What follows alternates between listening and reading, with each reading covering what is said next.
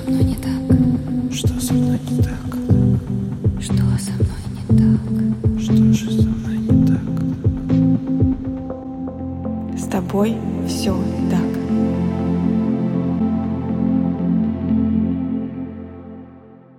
Всем привет! Меня зовут Евгения Романова. Я практикующий психолог и автор подкаста «С тобой все так», который посвящен психологическим травмам и их влиянию на жизнь человека. С тобой все так. В прошлом выпуске подкаста мы с вами начали говорить про такую тему, как вина. И у вины есть разные виды. Сегодня я предлагаю поговорить об одном из таких видов. Возможно, вам знакомы подобные мысли или, возможно, вы слышали что-то подобное. Я смог, а он нет. Я выжила, а он погиб. Я должен был сделать больше, это моя вина. Почему пострадали другие? Почему я жив и заслуженно ли это? Если вам или вашим близким знакомы подобные мысли, то тогда, возможно, вам знакомо такое чувство, как вина выжившего. И сегодня я предлагаю поговорить именно на эту тему.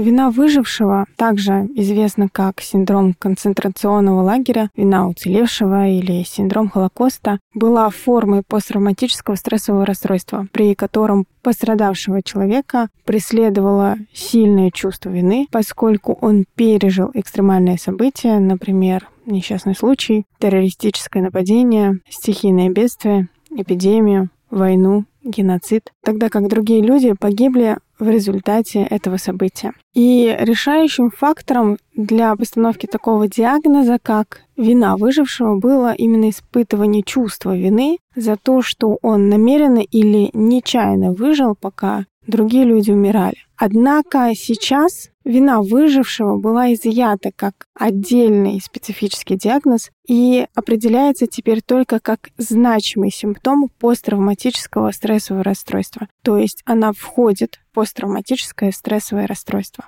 И если совсем проще, то вина выжившего — это особый вид вины, невротической вины, которая развивается у людей, переживших опасную для жизни ситуацию. Некоторые выжившие чувствуют себя виноватыми в том, что они выжили, когда другие нет. Либо они могут думать, что могли бы сделать больше, чтобы спасти жизни других или спасти больше жизней. А есть еще такой подвид вины выжившего, когда человек чувствует себя виноватым за то, что другой человек умер, спасая его. Это чувство вины выжившего часто характеризуется убеждением, что человек должен был думать, чувствовать или действовать иначе во время травматического события. Причем синдром выжившего или вина выжившего — это не только чувство вины, когда человеку удается выжить после несчастного, например, случая или теракта. Но нечто похожее могут испытывать те, чья жизнь легче, чем у близких или у друзей. То есть что-то наподобие вины выжившего можно испытывать, даже если, казалось бы, все хорошо, но это слишком все хорошо по сравнению с другими.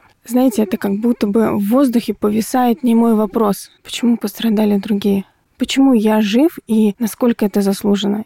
Имею ли я право жить обычную свою жизнь, радоваться, получать удовольствие? Как будто бы в этот момент я забываю о произошедшем и не оправдываю чьи-то надежды. Возможно, я предаю в этот момент. Иногда рядом может появляться чувство стыда. Мне очень стыдно, что я в безопасности, я ем, пью, у меня есть дом. А у многих пострадавших людей его уже может не быть. Внутри происходит такой диалог постоянный с собой, когда внутри мы пытаемся себе объяснить, что случилось, когда мы пытаемся найти причины, когда мы пытаемся взять на себя полную ответственность за вещи, которые не могли контролировать. Мы можем искать причины происходящего, и это естественная человеческая склонность. Это нормально, когда мы пытаемся понять. Но очень часто нам кажется, что мы могли что-то сделать по-другому, что это каким-то образом наша вина, что, может быть, и не могли сделать что-то по-другому, но мы могли предвидеть. Мы должны были каким-то сверхчеловеческим образом предотвратить или минимизировать вред. Причинами возникновения чувства вины выжившего могут быть разными. Например, переживший травму может переоценивать свою ответственность, личную именно, за травмирующие события и недооценивать ответственность других. И, соответственно, если в принципе для меня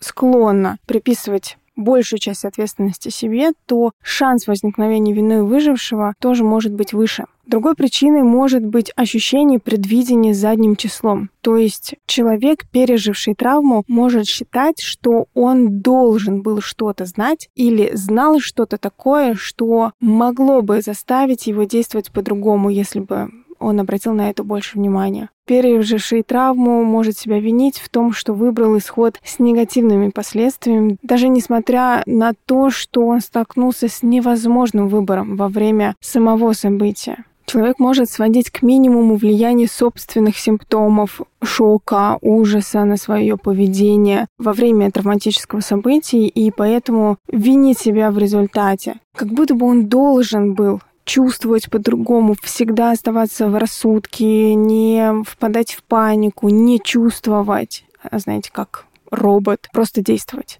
Еще у пережившего травму могут быть пробелы в памяти травматического события, мы об этом тоже с вами говорили, и поэтому он может предполагать, что несет полную ответственность за то, что произошло, потому что может не помнить, что он сделал полезного, или в принципе не помнить всей цепочки событий. И опять же, как я говорила в начале, про причины возникновения чувства вины. Если у человека есть склонность к переживанию чувства вины, ввиду, например, того же самого прошлого детского травматического опыта, соответственно, такой человек более склонен к возникновению вины выжившего, чем человек, который может не принимать на себя ответственность. То есть вина становится выученным эмоциональным ответом на все происходящие плохие с ним события, как будто бы в этот момент он обязан был на все это повлиять, тогда он либо недостаточно старался, либо не все проконтролировал. Есть еще одна причина появления вины выжившего.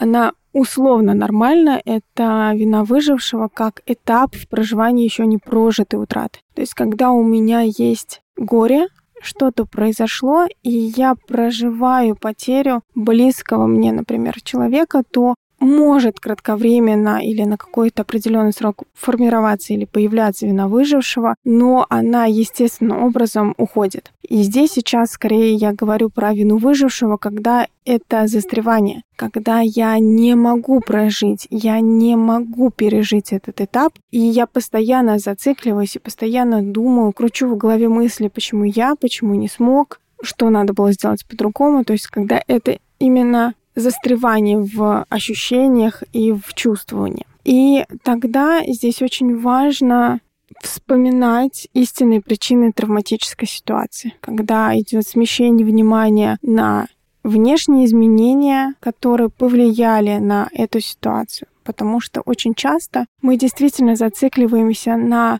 своих ощущениях, пытаясь в них найти понимание и оправдание того, что произошло, или наказание себя. И забываем, что кроме нас в этой ситуации принимали участие еще другие люди, другие ситуации, другие события были в этом моменте. И очень важно начать это замечать.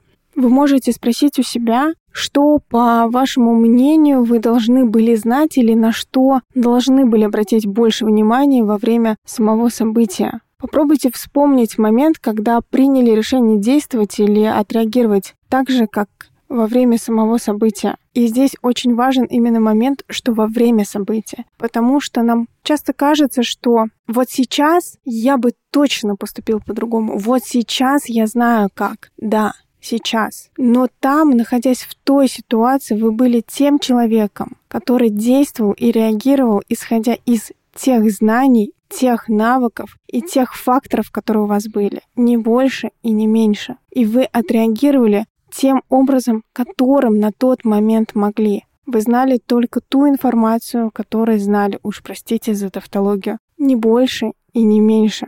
И здесь очень важно, чтобы вы заметили, что ваши чувства, ваши переживания, они имеют право быть вы можете горевать, вы можете радоваться, вы можете испытывать разные чувства, но они исходят из того, что вы проживаете в настоящий момент. Мы не можем исправить прошлое, но точно брать на себя стопроцентную ответственность за все события, которые с нами произошли, это тоже не совсем безопасно для себя, потому что в этот момент вы изолируетесь и исключаете из вашего фокус внимания, все остальное, других людей, обстоятельства, ваши знания, ваши ресурсы и ресурсы других. Подавленные эмоции никуда не исчезают. Поэтому нам очень хочется не чувствовать, но, к сожалению, такое невозможно.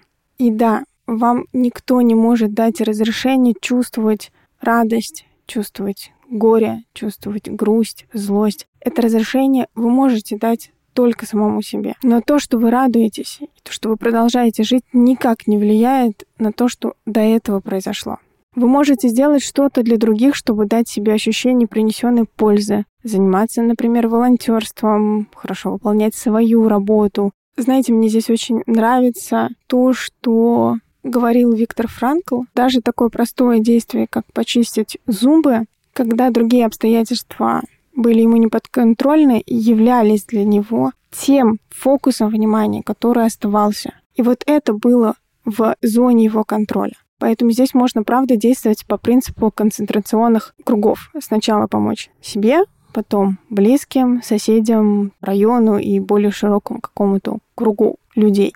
Общайтесь с людьми, имеющими схожий опыт, делитесь, разговаривайте, проживайте, проговаривайте свои чувства. Это поможет избавиться от ощущения одиночества в своей борьбе со сложными эмоциями. Возможно, поможет лучше узнать свои мысли, эмоции, а также узнать, как с этим справляются другие.